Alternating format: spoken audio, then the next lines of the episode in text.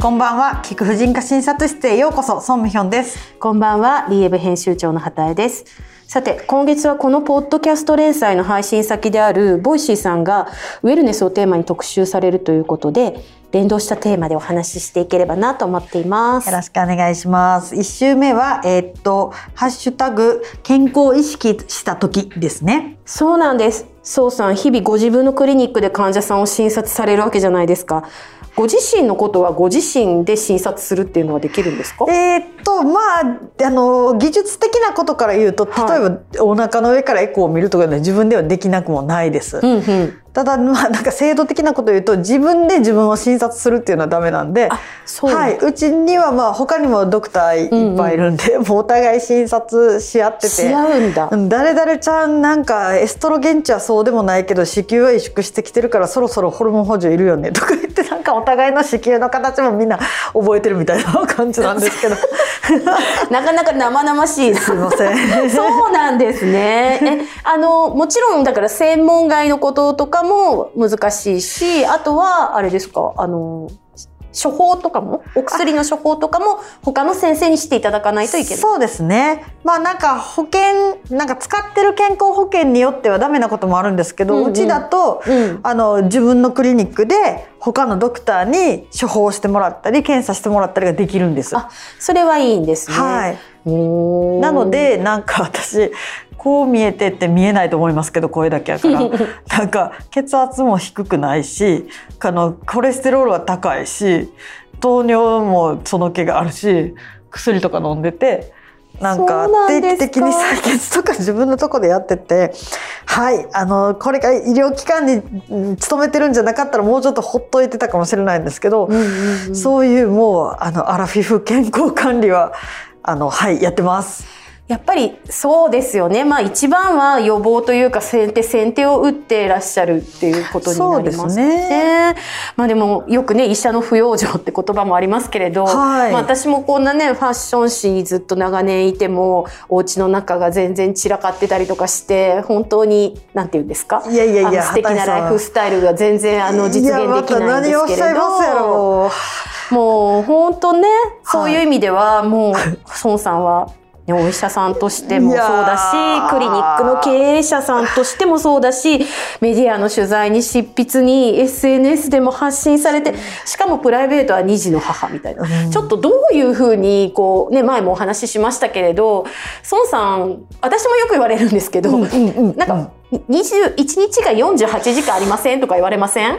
いやあるわけないですよね。めっちゃ言われるんですけど、はい。もう私本当になんかパワーのほとんどは6歳と10歳の子供に吸い取られてるんで 仕事とかもちろん例えばうん。こう大変な日とかもあるけど、うん。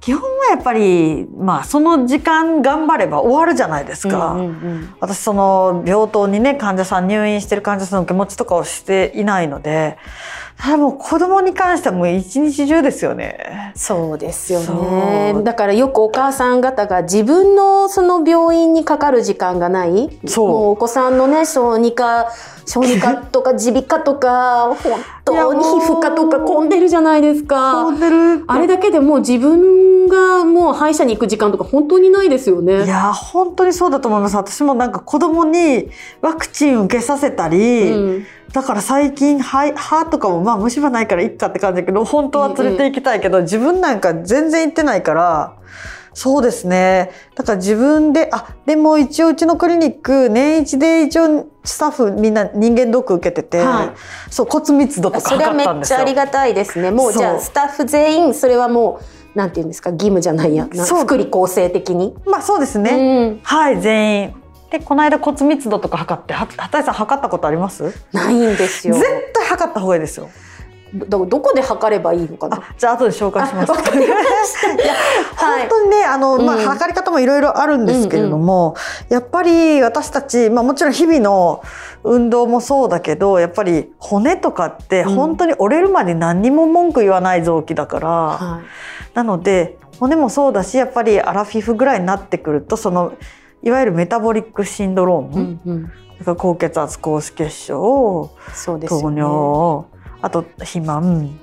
私人間ドックやっぱり私も1年に1回会社ので受けてるるんですけれど、ものすごい勢いであの福井ああ測るときに息止めてます。なるほど。実はあの福井のあの検診メタボ検診が意味ないっていうデータも出てて、やだいやもうあれで何にも改善しないって、いやあれ公開処刑ですよね。公開処刑。本当ドキドキしますよね。こっちは子供とか産んでちなみに、はい。その宋さんが、まあ、先生にあのお医者さんになられて、はい。まあ、お子さん、まあ、ご自身のクリニックとかあのな,、まあ、ない時その勤務医でいらした時とか、それからお子さんがいらっしゃらない時っていうのはまたさらに激務だったと思うんですけれど、うんうん。どういう形でこう健康管理をされていらっしゃったんですか？そうですね、うん。あんまり健康的な生活をしていたわけじゃないので、うん。なんかそんな皆さんにお伝えするほどでもないかもしれないですけれども。その中でこう、まあ、とにかく不規則な勤務でいらしたと思うんですけれどその中でそのなんとか保ってきたその何かこれだけは守っておこうみたいにさこれてたことってあるん守ってでしょうおこうか、うん。でもやっぱり一番なんか気をつけてたのは食事かな。ああ よくねあの医療ドラマとかだとみんなコンビニのご飯とかかじりながらなんかデータとか見てますよね。コンビニのご飯とかカップラーメンとか食べてたけどなんか一応 これ別に医者として言ってるわけじゃないんですけど例えば当直の日とそうじゃない日、そうじゃない日はまあコロナ前はもう宴会だったわけですよ。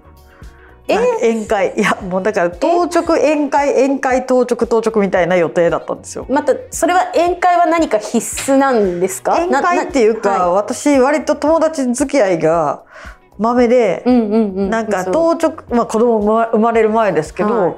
当直じゃない日は大体会食が入ってたんですね。そういうことですね。はい。まあ、こういう環境広いですもんね。なので、ん。そう。でまあ1週間を通じて野菜とか肉とかアルコールとかがまあ鳴らすとちょうどいいかなっていうふうになるように、うんうん例えば食べれる時にやっぱ病院に泊まってたらそんなに野菜をなんかね取りやすいとかでもないし、乳乳製品とか、うんなんかそういうのをバランスよくなるべく取るようにはしてました。あなのでまあ強いて言えばログでいくと体重ぐらいですかね。ー体重の急激な増減はないです。あけまあもちろんーでも全体的にはその1週間のた中でバランスを取るぐらいの緩さでかんなんとなく気をつけてらした。なんかよく雑誌とかであるの、毎食うんなんか緑黄色野菜もタンパクもなんか全部みたいな無理じゃないですか。全然無理です。ですよね。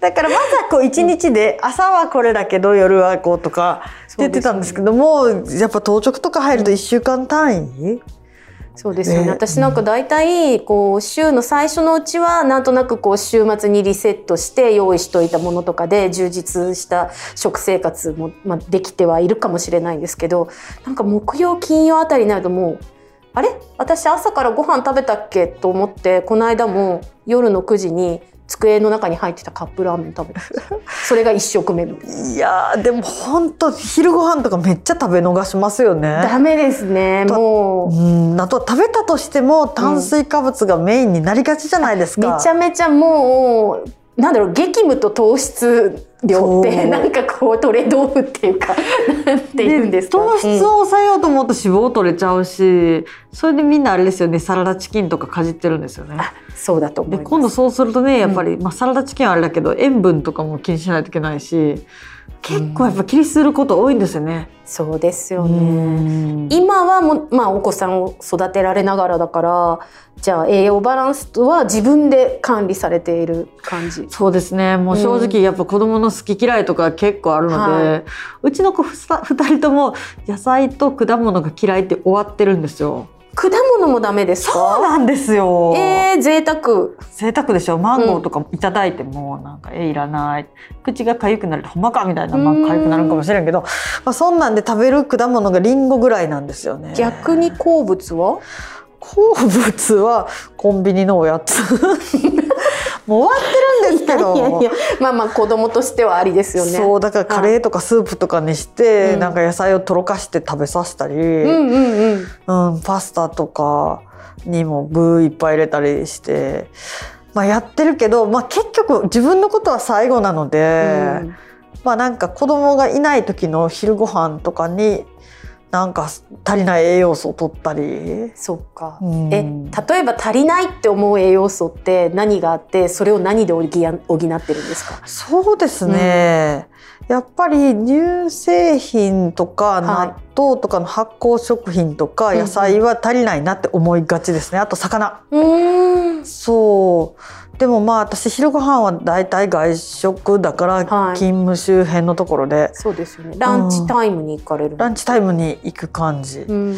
そうですね。その辺は意識して取るようにしてますけに納豆どプラスしたり？そうですね。そういう感じですよね。なんかいやだから子供といると、うんうん。朝ごはんもあいつら全然食べないし終わってんですけどなんかまあ自分のことは自分だけで調節って感じですかね。えちなみにサプリとかは取られますか？サプリは、うん。サプリでピンポイントで私の欲しい栄養素が取れるっていうわけではないので基本は取ってもないです。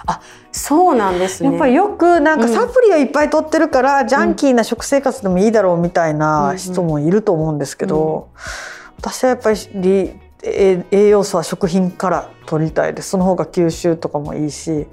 繊維質とかねそういうのも。なんか選び方とかって、まあ、実際まあ補助食品としてですけどもちろんそのサプリ飲みたいなと思った時になんかこれはあんまり無駄にならないなとかあるんですか？そのマルチビタミンで取るとそのお互いが吸収しやすいようになってるとかよく聞くじゃないですか。単体で好きなもんだけ飲むとなんかうん。あんまりこう吸収率が良くないとか聞いたりもするし。単体で好きなもんを複数取るとんなんか成分がかぶってて過剰になったりすることもあるのと、うんあとよくあるのがなんかテレビであの成分がいいって言ってたとかってそればっかり取ったりとかしてあんま意味ないよみたいなのもあるので。あまあ確かにマルチとかもいいのとあとやっぱり生理の量が多い人ーは、はい鉄分とか葉酸とか血の材料を取るとうん大変効果的です。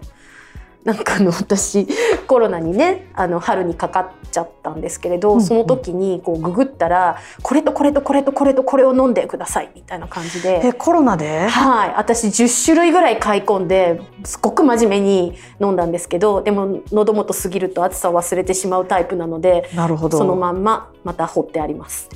そうですか。ごめんなさい、コロナに効くえサプリとかってあんまり聞いたことないんですけど なんかみんなサプリ好きですよね。えー、なんかだってほらうんなんとなく、うんうん、効きそうまあすごいこれだけお金かけたら効かなきゃ困るっていう感じもあります。ご存知と思いますけどサプリの,、あの原価率はめっちゃ低いです。